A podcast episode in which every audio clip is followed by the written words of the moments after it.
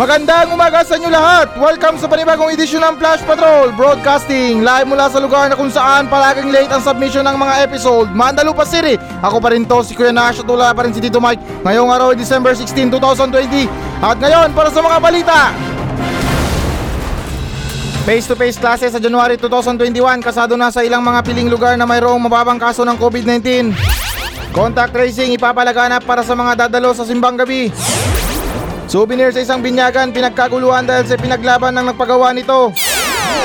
Senator Grace Poe naniniwalang nasa puso't isipan ng lahat si FPJ. Solar eclipse nagsani ng kadiliman sa Southern Chile at Argentina. Face-to-face classes sa January 2021 kasado na sa ilang mga piling lugar na mayroong mababang kaso ng COVID-19.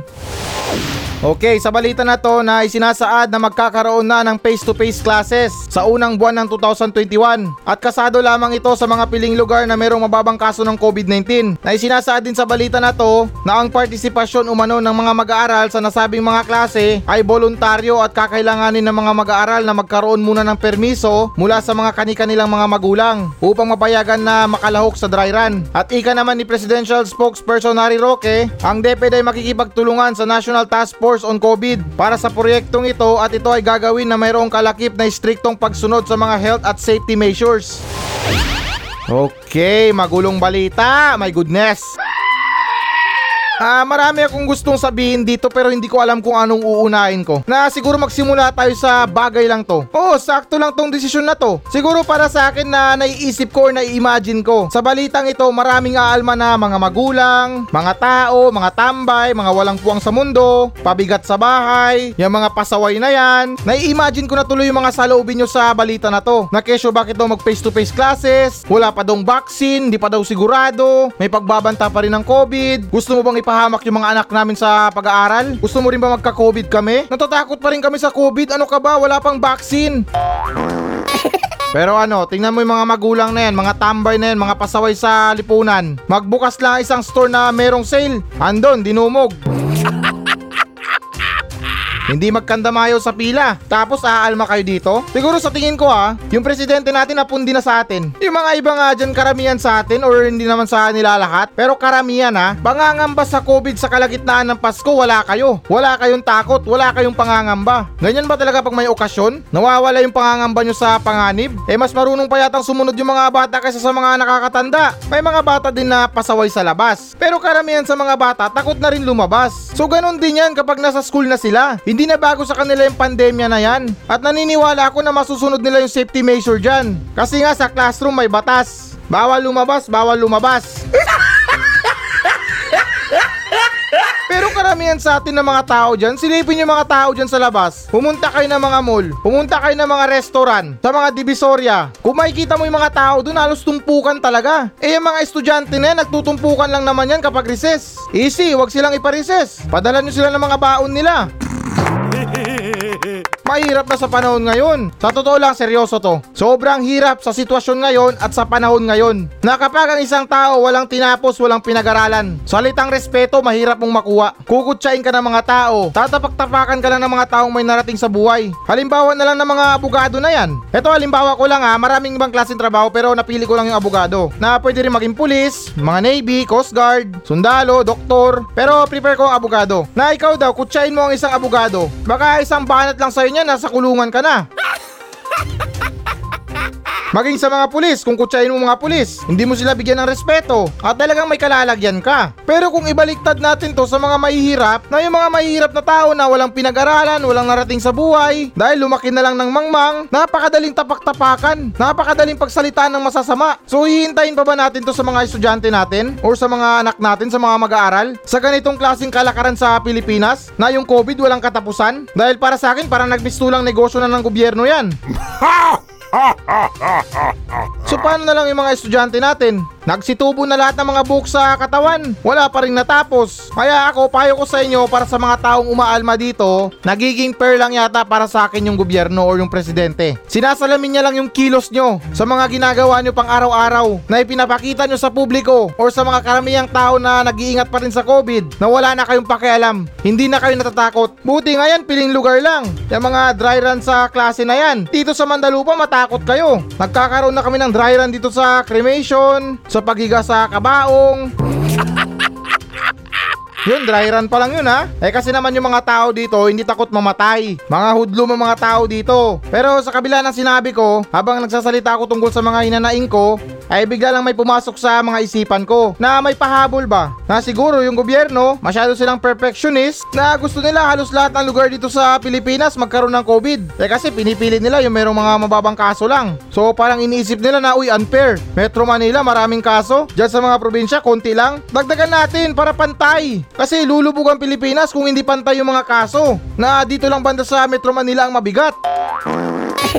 Pero seryoso yung sinabi ko kanina ha, na yung mga tao takot sila sa mga anak nila na pumunta ng eskwelahan, baka daw magka-COVID, baka daw magkahawaan doon. Pero nung nakita nila na merong sale sa Divisoria, Madaling araw pa lang, hindi pa putok ang araw, nandun na. Nakapila na sa tindahan. Kumbaga yung may-ari ng tindahan, pabalik pa lang yung kaluluwa niya sa katawan niya. Yung mga pila sa labas, hindi na magkandamayaw. Sa sobrang aga ng mga tao na dumumog doon. So anong gusto nyo? Maraming estudyante ngayon ang umiiyak sa mga online classes na yan. Dahil yung iba, hirap sa signal, hirap sa mga gadget. Kayo din mismo, nagre-reklamo din kayo. Na yung mga nakaraang balita na nasilayan nila yung anak nila na umiiyak dahil nahihirapan sa mga online class. Tapos ngayon, sinusubukan na ng gobyerno na ibalik sa normal. Nagre-reklamo na yung iba. Kasi kaya ko lang man to sinasabi, nung nakita ko tong balita na to, habang binabasa ko, binuksan ko yung mga comment doon sa baba. Nung pagbukas ko, halos lahat reklamo. Kesyo daw pa bago-bagong isip ng Pangulo, delikado pa daw, baka daw magka-COVID. Pero kung mayroong sale sa tindahan, ala, takbo, sige! Sunod naman tayo na balita. Contact tracing ipapalaganap para sa mga dadalo sa simbang gabi.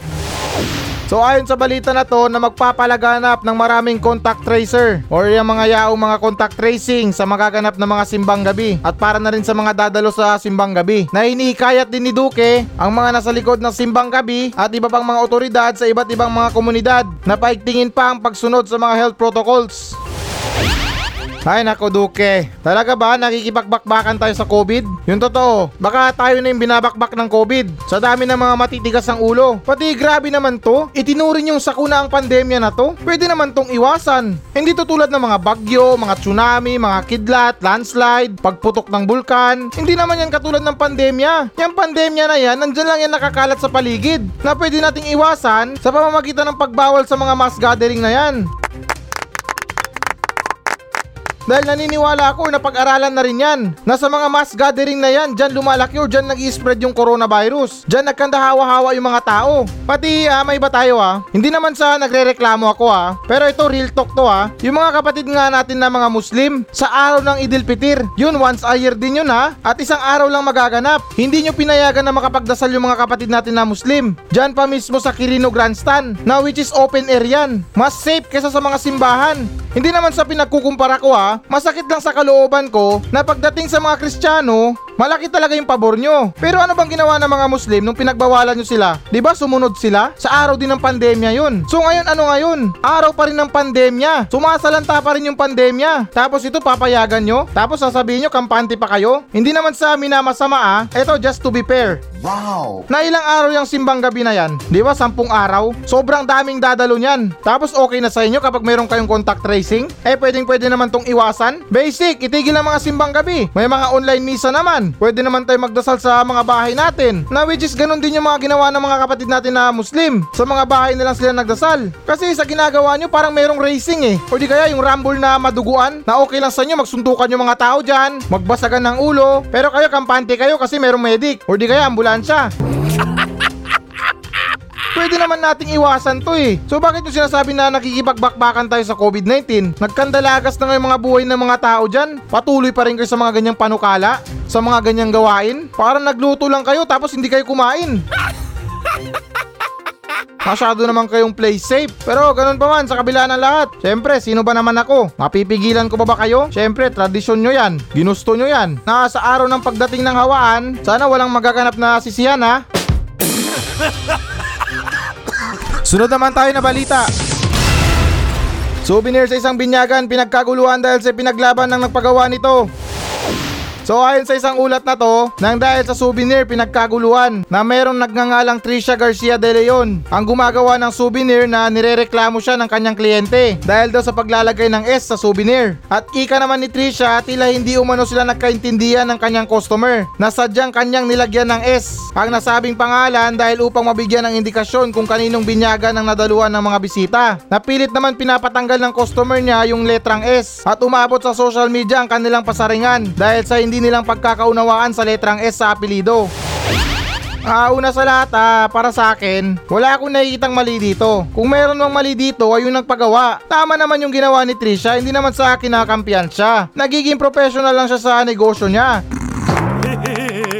Siyempre naman, kailangan niyang lagyan ng S yun para sa indikasyon. Malay ba natin na walang S sa pangalan, kaya dinugtungan niya ng S. Kung maga example, yung mayor namin nag-birthday, magpapagawa siya ng tarpaulin or kaya souvenir or invitation card na yung pangalan ng mayor namin sa Mandalupa si Mayor Cookie Kuangko. Yun, walang S yun ha kasi Cookie. Pero yung ilalagay dun sa mga souvenir, sa mga tarpaulin na yan, ay lalagyan ng letter S sa dulo ng pangalan niya. Kumbaga yun na yung indikasyon. Naghahanda na nga yung mga tao sa paggawa ng ganyang indikasyon eh na nilalagay nila or pag namatay si Mayor Cookie, ang ilalagay nila sa mga tarpaulin sa Mandalupa, Mayor Cookie's Death Tribute.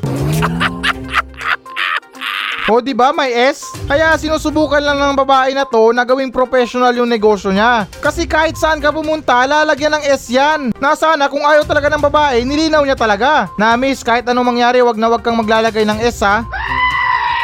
Masyado namang makapilipino itong babae na to. Formal na formal. Mahilig siguro to mag-cutting class sa subject niya na English. Kaya wala ang ganong alam sa mga salitang English. Pero ito, ewan ko lang ha. Kung napapasunod pa to or natutupad pa tong ganitong mga salita. Yung katagang customer is always right. Pero sa ganitong sitwasyon ha, parang ang hirap na yata pangaralan nitong babae na to. Na ipinaglalaban niya talaga yung pagkakamali. Pati letrang S lang yan, isang titik lang yan. One letter lang ba? S lang. Ba't di niya na lang kaya palampasin? Baka wala siyang pambayad. Kaya nirereklamo niya. O di kaya tulad na sinabi ko kanina, baka may trauma siya sa letrang S. Bakit? Pangalan ba yan ng kabit ng mister niya? Kaya magsilbing babalato sa mga estudyante ha. Baka matulad kay kay ate. Kaya kung ako sa inyo, tiisin nyo kahit nakakaantok yung mga subject nyo na English. Napaka-importante yung grammar ngayon sa Pilipinas. Magkamali ka lang ng grammar, aasarin ka na. Pero yung grammar dito sa Pilipinas nakadepende kung maganda ka or pangit. Kasi kung pangit ka, madali lang nila mapansin na wrong grammar ka. Pero kung maganda ka, hindi ka pagdududahan na mali yung grammar mo. Seryoso nowadays yan ha. Mas pagdududahan mo pa yung sarili mo kaysa sa mga wrong grammar niya. Tulad sa na-experience ko sa isang kainan na meron isang ubod na sobrang gandang babae. Yung mga mata niya mapungay, yung labi niya perpekto na para sa akin. Wow! Tapos sobrang sexy niya kumain. Tapos nung pagtikim niya sa pagkain, parang nagreklamo siya eh na sabi niya walang lasa daw. Medyo naririnig ko siya eh kasi hindi kayo magkalayo ng upuan. Na parang bumulong siya or may sinabi siya na, uy parang kailangan ko ng ketchup. Na ako parang nagduda ako, sabi ko tama ba yun? Na napaisip talaga ako na matagal. Pero ang ganda niya. Baka ako yung mali. Baka mali yung turo sa akin ng mga magulang ko. Kaya nung ni-request niya to sa waiter na hingi siya ng ketchup, ayun, pumatong din yung waiter. Ah, wait lang mama, kukunin ko lang sa kitchen. Ay, naku, ang corny ko. Pero seryoso ha, na kailangan talaga natin na pag-aralan yung mga proper grammar na yan. Yung mga correct grammar na yan. Kasi nowadays, ginagamit na yan sa mga pang-araw-araw, sa mga school. Kaya ko to sinasabi sa inyo. Para naman hindi kayo magmukhang tanga. Napakahirap manirahan sa Pilipinas. Mga tao dito saksakan ng crab mentality. Mga hypocrite na pag-uugali. Kaya ako hindi ko na alam kung saan ako lulugar. Pero ganun pa man, balik tayo sa balita. Ang masasabi ko lang sa kliyente ni Trisha, ay mukhang kailangan niya yata na bumalik ng grade 6 nang mapag-aralan niya talaga yung mga tamang pronunciation. Sunod naman tayo na balita.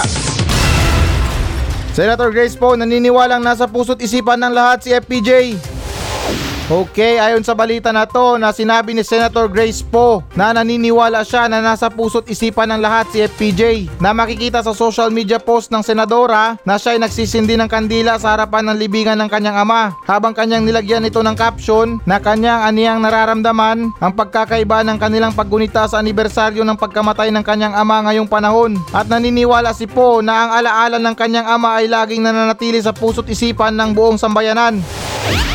Ah, una-una sa lahat, nirerespeto ko ang pagkamatay ng iyong ama at yung sinasabi mo ay sabihin mo na lang yan sa mga lolo namin o di kaya kwento mo sa lolo namin. Kasi pasensya ka na ha. Namulat kasi kami nung mga bata kami. Namulat kami sa Tom and Jerry, Dora the Explorer, Ben 10. Yung mga bata ngayon kilala si FPJ bilang si Coco Martin.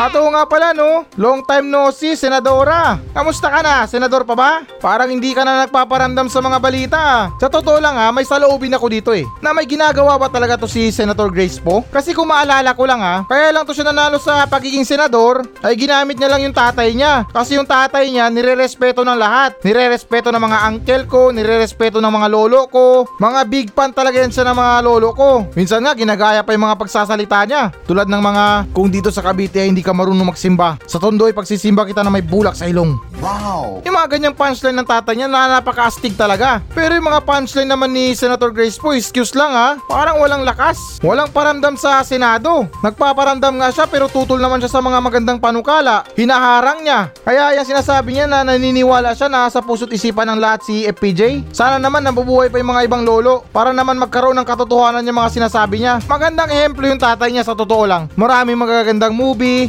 Minsan nga kapag yung mga tito nag-uusap, ginagaya pa yung mga salita niya. Pinagkwekwentuhan pa yung mga movie niya. Na parang mahihiyan tulad ko rin sa tatay ni Mayor Cookie. Na yung tatay ni Mayor Cookie dati, napaka-humble na tao yun. Corrupt na tao yun pero napaka-humble yun. Yung pangalan ng tatay ni Mayor Cookie ay si Ricky Boy Cuangco. Yon kahit itanong nyo siya sa buong Mandalupa, kilalang kilala siya dito. Na ultimo yung mga tambay na may edad na, kapag binanggit mo pa lang yung pangalan ni Ricky Boy, naluluwa na sila magkwento sa'yo kung gaano kabait yung tatay niya. Salungat lang talaga sa anak niya eh. Although yung buong angkan ng pamilya niya, yung buong pamilya ng Cuangco ay korap. Pero ibahin niyo to si Ricky Boy. Napaka-humble ng tao na yun. Kung nabubuhay pa yun, marami pa rin siguro nagmamahal sa kanya. Na sobrang low-key niya sa buhay. Nagsusugal yan dyan lang sa gilid.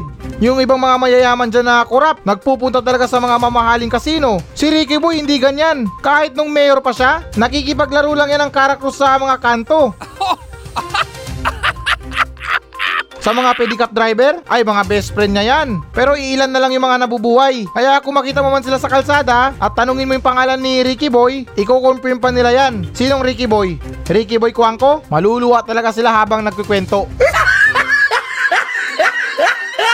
Yung mga experience nila sa paglalaro ng mahjong, paglalaro ng bingo sa mga peryahan, mga illegal na sabong, nandun lang si Ricky Boy.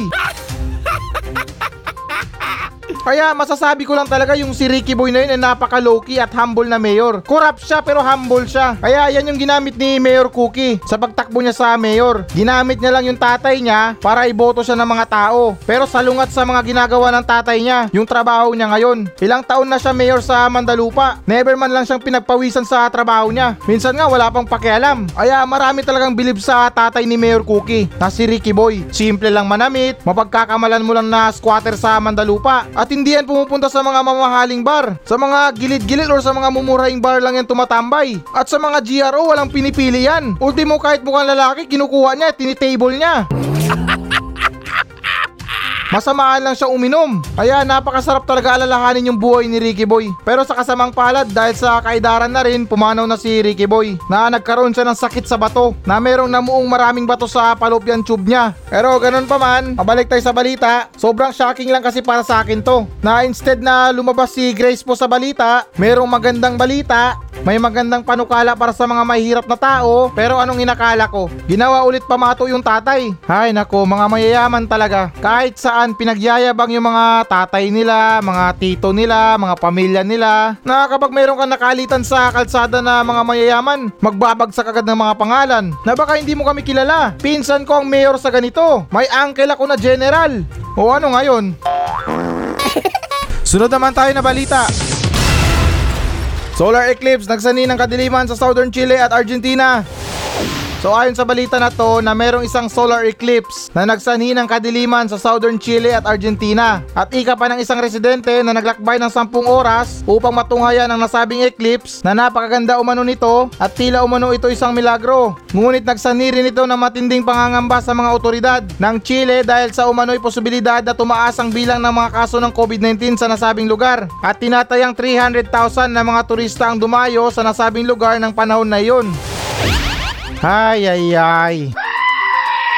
Iba talaga mga paniniwala ng mga foreigner no sa mga lokal. Na yung mga foreigner kapag nakakita ng mga kakaiba sa langit binibigyan ng magandang kahulugan na ito kakaiba lang to bihira lang to sa isang taon ganyan. Na yung iba talaga nagkakandara pa na pumunta pa dun para masilayan yun. Eh yung karamihan dito sa Pilipinas lalo't dito sa Mandalupa napakatindi ng mga paniniwala dito. Na kapag dumating yung mga solar eclipse na yan bawal mo tingnan na yung iba pinipiringan nila yung mga anak nila na halos lahat sila nagpipiringan hindi naman dito banda sa may mga maraming residente sa mga syudad talaga. Yung may mga bandang dulo na talaga ng Mandalupa na ayon sinasabi nila kapag mayroong solar eclipse, kailangan daw maglagay ng talukbong sa mata. Wow! Lagyan daw ng pulang tela yung pinto at kailangan nila mag-iwan ng fried rice sa labas.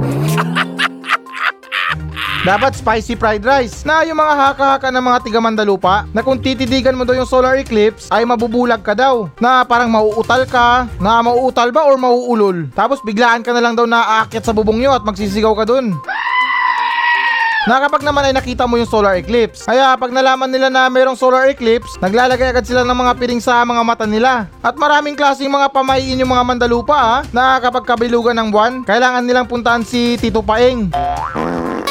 At kailangan ipagdasal sila ni Tito Paeng. Eh sa sobrang dami ng mga tiga Mandalupa na dumadayo doon tuwing kabilugan ng buwan, napagod na yung matanda. Kaya yung ginawa niya, gumawa na lang siya ng group chat sa messenger. Kasi nakakapagod daw. Isa-isa niya dadasalan yun. Ang malupit pa doon, repeat after me.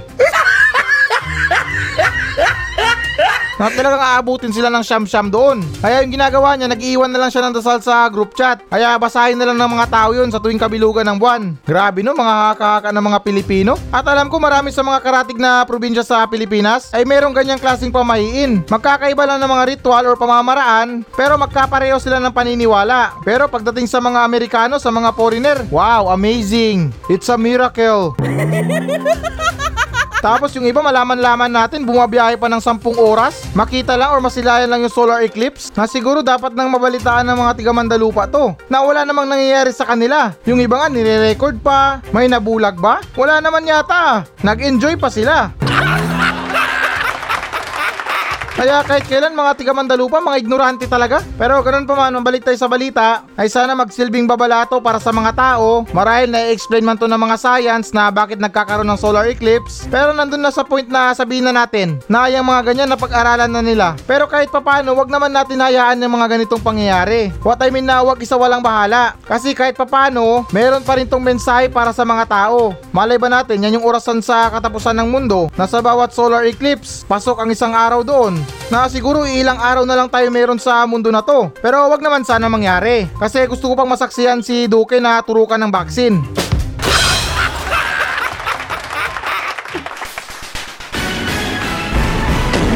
So yan muna mga balita ng Flash Patrol sa araw na to. Maraming salamat sa pakikinig. Ako pa rin to, si Kuya Nash. At maraming salamat ulit. Wala pa rin si Tito Mike. Masayang masaya ako. At goodbye! At mga kabayan, isang paalala lamang, wala kaming episode sa susunod na mga linggo at magbabalik kami sa January 4. Kasi alam nyo na mga kabayan, lahat naman tayo deserve natin na magpahinga. At munting paalala sa inyo mga kabayan, lagi tayong magsuot ng face mask. Ugaliin natin mag-observe ng mga physical distancing para wala nang mapahamak sa pandemya na to. At ako sa probinsya ako magbabakasyon. Kasi bali-balita sa Mandalupa, merong magaganap na malaki ang raid. Eh malabo na, baka madamay pa ako. Kaya ulitin ko, mag-ingat tayo lahat at huwag kayong mag-alala. Alam ko mamimiss nyo ko. Ngayon pa lang sinasabi ko na I miss you to na.